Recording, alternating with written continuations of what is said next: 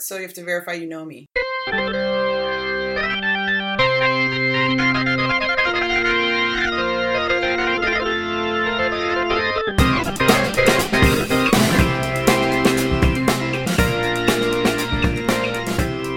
Hey y'all, welcome to the Brave Dream Podcast. I'm Jeff. I'm Laura. And we're going to ask, um, I say we, I'm going to ask uh, Laura some very important questions. Things I've been meaning to talk with her about, but because of holiday travel and holidays and the general exhaustedness of exhaustedness, is that a word? Mm, it could be a word. Yeah. Of uh, twenty eighteen, we haven't done this yet. I'm scared and excited. Let's do it. So uh, question number one. Um, as you know, uh, Amazon is going to have a second headquarter. Oh, yeah. They're calling it H Q two. Mm-hmm. They re- released, a, I guess, a list of finalists, or at least like who made the cut so far. I don't know if it's finalist. They have like their top, like the short list, I guess. Yeah, but it's like twenty-five. I don't know. It's it's rather long for a short list. How many people applied? Do you know? I, I don't know. Like, so when when they announced like we're at H Q, everyone thought they had a reasonable entry into the contest. Like, you know, I, I, I'm sure that. Saint Louis, well, actually Saint Louis may be one of the finalists. Mm-hmm. Uh, everyone could say like, okay, we have these universities for, for the job market. We have this airport. We have this land, this space. Um, we uh, will not charge you taxes for your first two thousand years in our city. So they were doing everything to try to get, we actually, we actually didn't. Um, we said, we're not going to give away the farm to have them here. Mm. We, we probably also felt that we weren't that competitive, so why bother?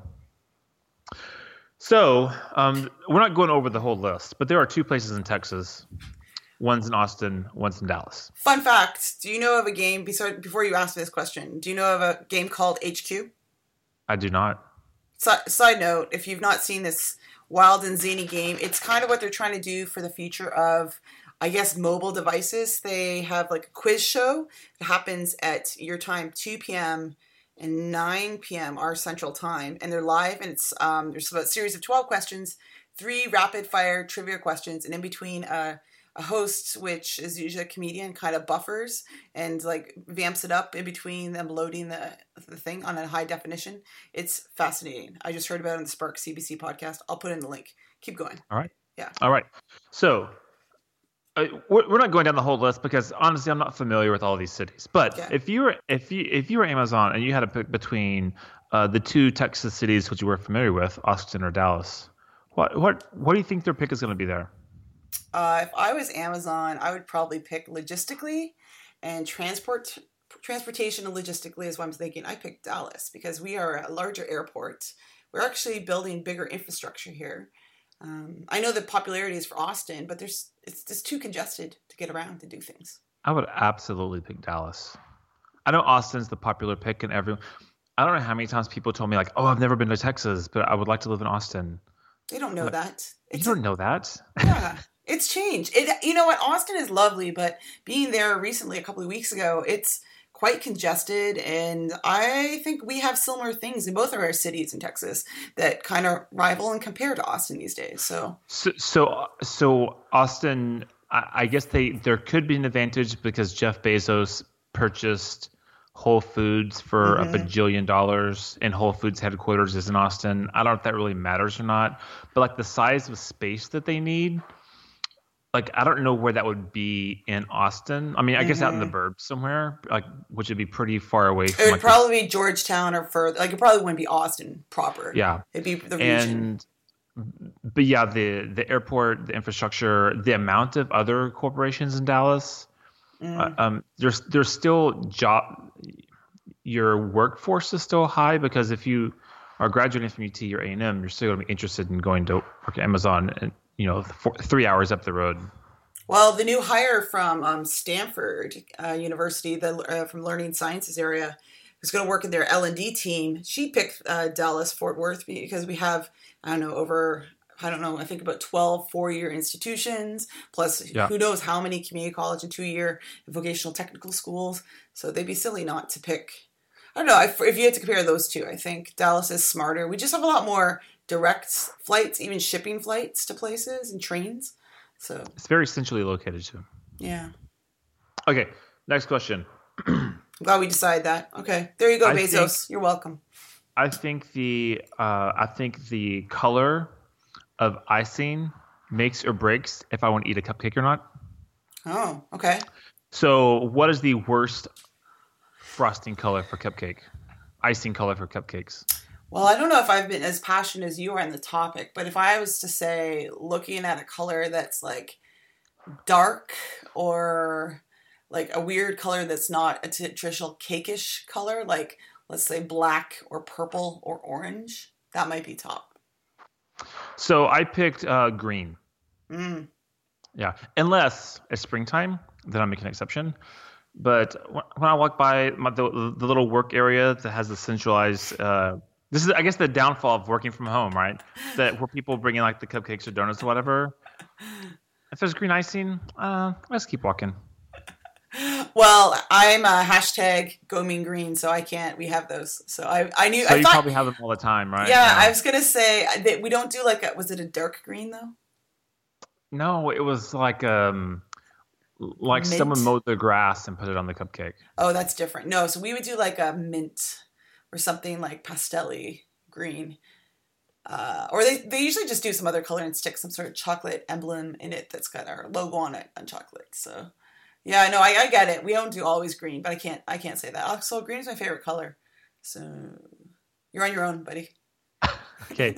So when was the last time you went to install software and you had to think, you're you're a Mac user, right? I am, primarily, yes. And you had to think, will this software run on my Mac or is it P C only? It's been a while, but I think when I was doing um, different, uh, when I first started doing different research with different programs, I was worried there wasn't a Mac version always. And so one of them was, Um, I was worried about S A S. Um, I was worried about the R is fine, but there was another package I was looking at. Um, just that wasn't that wasn't the same as I learned it on a P C, which was primarily at our school. So I think maybe S P S S back in the day. Um, yeah, there hasn't been one recently. Why has there been one for you? So I, I can't remember the last time I thought about it. And for the, for the, for the uh, young ones out there. There used to be a time if you went to buy software in the box, because you always got like the gigantic oh, box yeah. with the with the disc in it, you had to make sure you're getting the right uh, the right one. You also had to look and see like, is my computer fast enough to to run this? You had to like go through the checklist to, to do that, which you don't really do that at all anymore.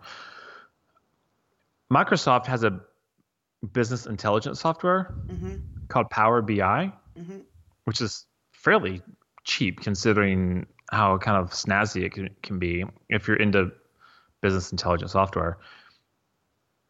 And it's a great way to vi- visually look at data, right? So if I want to mm-hmm. show like enrollment data or, you know, grade data, it, it's kind of a cool way to do that. And you can like click around through the different, um, anyway, it, it was, a, it was a nice software. Our institution research office has started to use it. So I was going to get a license for it and I went to download it. And I could not, it took me a while to figure out why, like, how come I can't open this to install it after oh, I downloaded it? I was going to say, Microsoft's usually compatible these days, though. It almost always is. Yeah.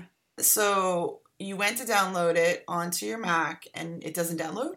Well, I can't, it, it downloads, but I can't open it. Oh. I kept saying, choose a program to open with. And I'm like, how come this won't open?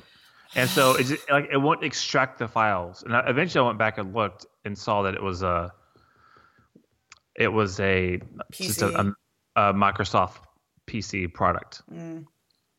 But usually it, there's conversion for that. That's weird. I mean, and I could do Parallels and all that stuff, but I don't want to do that. Yeah, I see, I that. used to do that. I haven't done Parallels. You asked me this. I was thinking about back in two thousand six is when I last had it at University of Toronto. So like that's what you're asking me. I was like, how long ago was it? Over a decade. I had to worry about conversion. Yeah. I don't want to do Parallels for one program. Yeah, I don't. It's okay. I don't have, I I have it somewhere. I haven't used it in a long time. So. Okay. Yeah. So it was, it was just weird that this new product isn't, isn't compatible for both. This is my last question. Hit it. How much do you hate the commercial? This is not a, what's a computer? From a scale of one, I really hate it, to ten, I want to throw my T V out the back door. I hate it. Uh, I'm kind of indifferent about it. I know there's like a bit of a rage that was going on. I, I read some articles about like, of course, this, this person. Is there rage? See, I thought I was alone in this. No, there is rage. I read an I read an article about like, how how can they say that she doesn't know what a computer is? It's an iPad commercial. She's laying in the grass on her iPad with a keyboard. It's pretty smooth looking, which if Wait, it is, is this, the, this is the this iPad. Is article recent? Uh, yeah, it's probably within the last week or so. Yeah. The commercial's been around for like several months. Yeah, I know. I, maybe it's not. I just read it in the last week or so. And uh, yeah, I know. I, I'm not really enraged by it, nor am I surprised. I'm like, yeah. I'm waiting for people to be chipped and they go, what's what's an iPad? What's a device? That's my. That's what I want to be ultimate. Like the commercial's fine. Up until the very end. Okay, so the, the end of the commercial, she's about uh, eleven year old girl on her iPad, probably ten point five Pro, with on with that, that has a keyboard. She's doing all these cool things. She's laying in the grass, and someone said, "What kind of what kind of laptop is what that? What you doing on your computer? What you doing? Was it a computer? Not even laptop." Well, she said, "What you doing on your computer?" I think because uh, she has the, yeah. See, that was incorrect anyways, because uh, that's also confusing to kids. They do go by names, though. Most kids do brands. Like, you would do it, too. Instead of saying tissue, you'd say Kleenex. So they wouldn't say, like, tablet. They would say iPad. Yeah. They, yeah, I don't know. So, yeah, and then she goes, what's a computer? And so this. So why why is this your rage? One, because it's stupid. And I got to say, an iPad is still a computer. It still has a processor. It still has hardware like a computer. It's fundamentally different, but it's also fundamentally still a computer. It's still computing. Computational power, yeah. It, it was as if we, we went back in time and someone who has like the basement of this building with all these servers in it, it probably has less computing power in that basement than our, in our phones now. And they saw our laptop and they said, oh, you're in the computer. And we said, what's a computer? Because our laptop looks so different than what a computer used to be. It was too soon. Like, like the reason, for, yeah. For listeners just, who can't see Jeff's enraged face, um, he's holding his breath. He's getting quite red. Um, yeah, no, you're right. It's a bit much. More than the punching bag. He's chomping on his bit. Uh, yeah. I think it's just like the just the like pretentiousness of the what's a computer. And she doesn't even make eye contact with the neighbor. She goes back to typing. Uh, I have uh, actually, that, I, actually, colleague, I've never I've, cared about that in the past. I'm just I'm just piling on now. Yeah, I know. I have colleagues that do that on a regular basis. Forget students and, and the youth of tomorrow. Um, yeah. Yeah. I, I think you're right. You're, it probably irks you because it brings up other emotions that maybe down the road you'll have to deal with when you start having to ask how much screen time is good screen time? None. Oh, I uh, heard a good podcast episode that, yeah, I, I agree with you on that, but um, that you'd be a fan of. I listened to the Note to Self podcast and friend of the pod, Old School Pod, was on it with her, Anya Kamenetz. Oh, yeah. Yeah, so she, she has a new book out, um, and it's around the topic of uh, what's the right, how to find the right amount of screen time. And she kind of equates screen time to the new sugar, so great podcast. Um, her book is called The Art of Screen Time. I actually ordered it at the library to read at some point. Um, and so I, I uh, give a little tweet out about it, but uh, it talks about a couple things. Do you know that um, in that podcast I learned they have not studied media and children since nineteen eighty, it was eighty-two or eighty-four when they looked at T V and, ch- and uh, impacting children. Oh, so I thought about this recently. Probably that nineteen eighty-four research had as many alarm bells as the current like uh, uh, screen time research. Yeah, because that was my childhood at that point. Yeah, people were concerned about T V.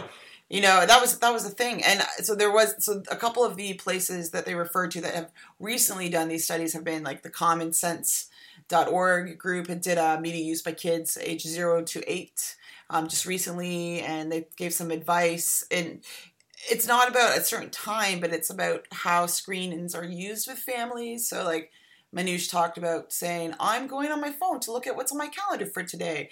And said, or like being honest about how they were using their devices with their children. So they saw like, oh, I'm just queuing up a podcast now. And I think I actually do that with Jack because he just looks at me really frustrated before we're walking. I was like, let me just put in the podcast and we're ready to go.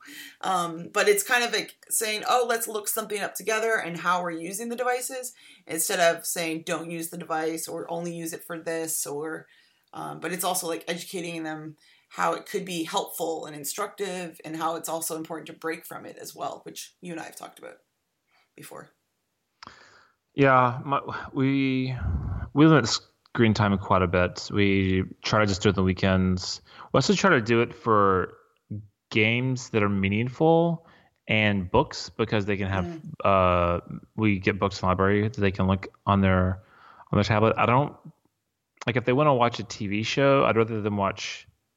Uh, like P B S Kids together, like in the living room or in the playroom or whatever room we're in, versus them watching it separately on their different tablets. Yeah, like it's to um, be social, right? Like yeah. that's kind of yeah, that's what she said is you want to make the screen time a, a community or family time and use it for something together and do something yeah. together. Yeah, that's good. High five, gold star. Are those all? Are those all the questions you have? Those are my questions. I can go on about the twenty eighteen and be, uh, you know, know where we stand on these things. Well, we can move on, um, and we can cover some other topics another time. Uh, you listening to anything fun these days? Pod or reading or um, experience in a book or whatnot? I have not listened to any new podcasts recently. I it's, it's interesting. I've really slowed down my audiobooks. I think I was like so backlogged, and I, mm-hmm. I went through about fifty of them last year. I, there's just not a lot of books. There's not as many books I'm interested in reading or or, or listening, listening to. to. Yes, experiencing, experiencing uh, this year. So I've done this. Uh, the Texas Monthly is interestingly enough. Uh, get, putting some of their articles, like super long form articles, they're collaborating with the audiobook person. And I don't know if it's something you get with your subscription. I'm not clear on that, okay. But they have some great long form writing um, that that may be audible to listen to sometime soon. Interesting. Um, so like you. Oh wait, I take that back. The Texas Monthly. The Texas Monthly has a new podcast. Is it it's official? National, it's called the National Podcast of Texas. That's hilarious. I've always thought of this state as a country, so I will have to yeah. check it out. And it's basically they have uh, writers of things that are in that episode, or they follow up with people from a you know previous article they've written about on there. So it just started this in twenty eighteen. So the, I think they've done four or five episodes. That's awesome.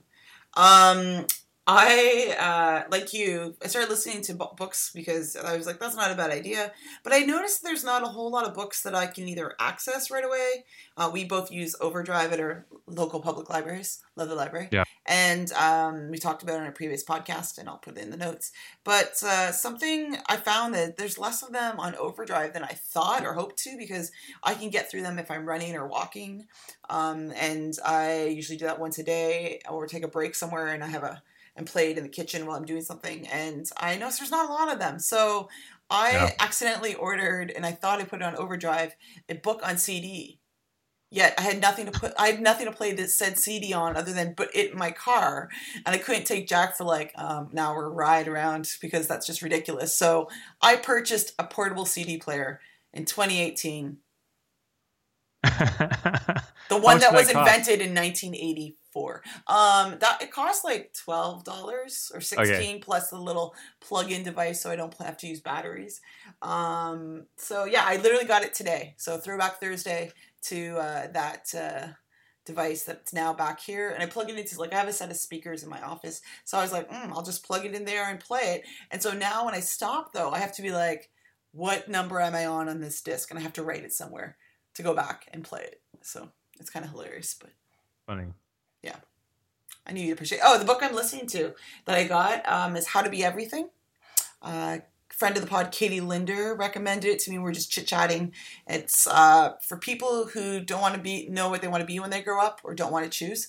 That's me. And it, and she talks about um, being a multi-potentialite. So like you have multiple interests, you like to learn different things, you ha- like having different projects, and uh, you have big ideas, you're doing a bunch of things at once. And I was like, oh, that's me, because someone asked me um, last week, like, what's my actual job? And I was like, oh, I have a job, and I do a bunch of other things because it's fun. So I was, I, I'm affirmed. So Katie and I are going to start some sort of multi, well, we are, there is a multi-potentialite club out there, and we're just going to join in that club. So yay, we're I- normal. Yeah, I, I we, we tried to do, do an intervention with Katie uh, one time, but but since then, I, it, it completely backfired because she's started like seventeen different podcasts. Totally. And probably have written four more books. Totally. So she, I don't know how she does it, but she's she's, she's pretty amazing. Yeah, we we heart Katie. Uh, we'll put a link to her stuff as well if you want to check it out. She's got a few different podcasts that might be interesting to you. If you write, if you're in academia, or you want to do things better and be productive. Um, yeah, so I'm listening to How to Be Everything, Disc one, and I'm affirmed that I'm okay and I can do it all. So, yeah. Cool. Awesome. Well, I guess we'll chat again. We have some other things to talk about down the road, but uh, until we meet again, my friend.